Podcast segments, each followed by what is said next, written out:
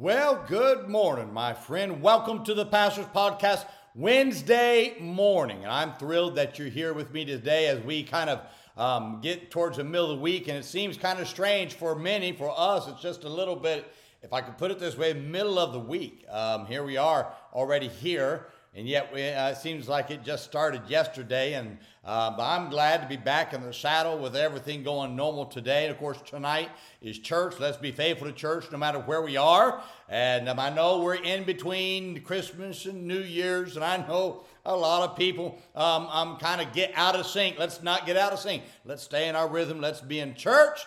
Let's see what God can do. How about that? And let's just have a great day a great service tonight. And of course, tonight I'm preaching, I'm teaching a lesson on the Christian home on protecting your children.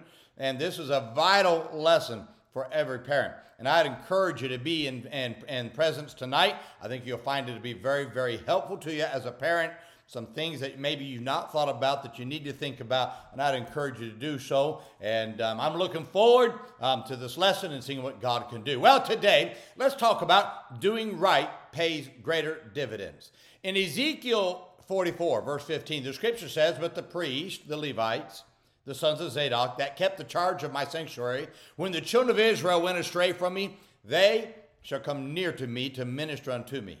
They shall stand before me to offer unto me the fat and the blood, saith the Lord God. Now, God addressed the priest about their compromise when Israel went astray.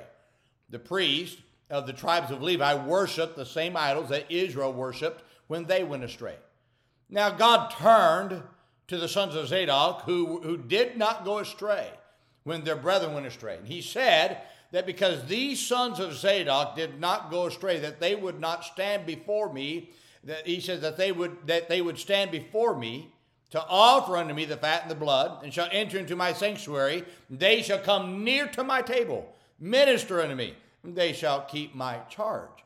Now, both of these groups could be used by God, but one was able to be used in a greater way the first group of people who went astray, God was willing to forgive them and use them when they came back, even though their sin caused them to forfeit some rights.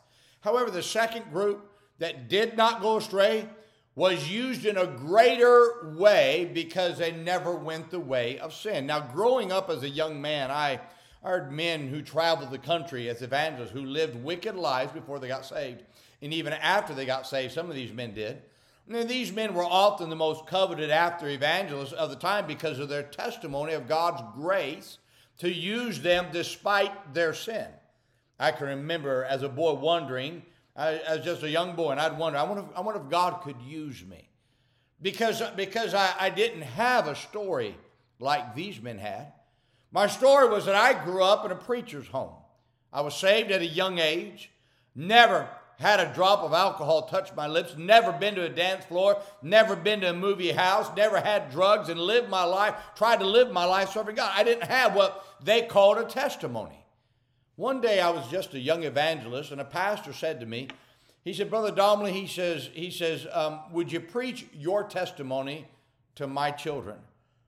I told that pastor, I said, but I don't have a testimony. He stopped me and he said something to me that I never forgot. He, what he said to me, he says, I, he says, you have a great testimony. And he says, and I want my young people to hear it. He, he said to me, he said he wanted his young people to realize that God can use you in a greater way if you don't live a life of sin. He said his young people heard too many glamorous stories about sin and people coming back to God and how God used them, but he wanted to hear the he wanted them to hear the most glamorous story of God using men in a greater way because they did not live a life of sin. Now, God most certainly can use the individual who let sin ruin their lives. I believe in that. I believe in restoration.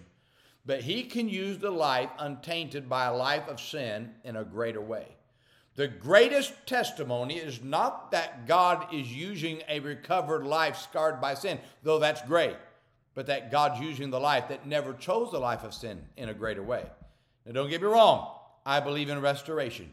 Anybody that knows Allen Domelle knows I believe that God can restore people.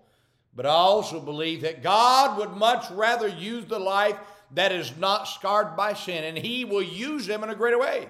You see, sin always has consequences that can't be reversed. And just because God restores people does not mean they can do anything in the ministry. You see, a life not scarred by sin leaves the whole playbook open for God to use. The person who has tried to live right can be used in a greater way because there's nothing they forfeited because of sin. To the person who's gone the way of the, of the prodigal son to live a life of sin, you have you have you have potential, but maybe not as what it once used to be. But the one who's not gone the way of the prodigal, you have greater potential if you keep your life clean. My friend, God reserves his greatest blessings for those who choose not to live a life of sin. You don't have to go into sin and be restored to have a great testimony. The greatest testimony is this. You chose God and you and he was your greatest choice. And you didn't and you said I, have never doesn't mean that you're not a sinner but you didn't choose the life of sin. You didn't do something that forfeited your right to do certain things. My friend this is critical. And i certainly hope that you would look at your life and say boy i don't want to i don't want to limit god's playbook in my life. See god has that playbook and god wants to use you and boy, let me tell you what happens. God has to tear out some pages of the playbook when a person lives a life of sin. But that one who tries to live right and does right and quickly confesses and forsakes anything they've done wrong, God has the whole playbook to use. Now, God can use anyone because He's omnipotent. But I promise you this God can use the one who's humble, who lives a holy life, who's not gone the way of sin. He can use them in a greater way because there's no limits to the con- that of the consequences that sin has caused in their life. My friend, I hope this is a challenge to you today. Now, let's remember today be good to everyone. Everyone's having a tough time. Have a great Wednesday, my friend.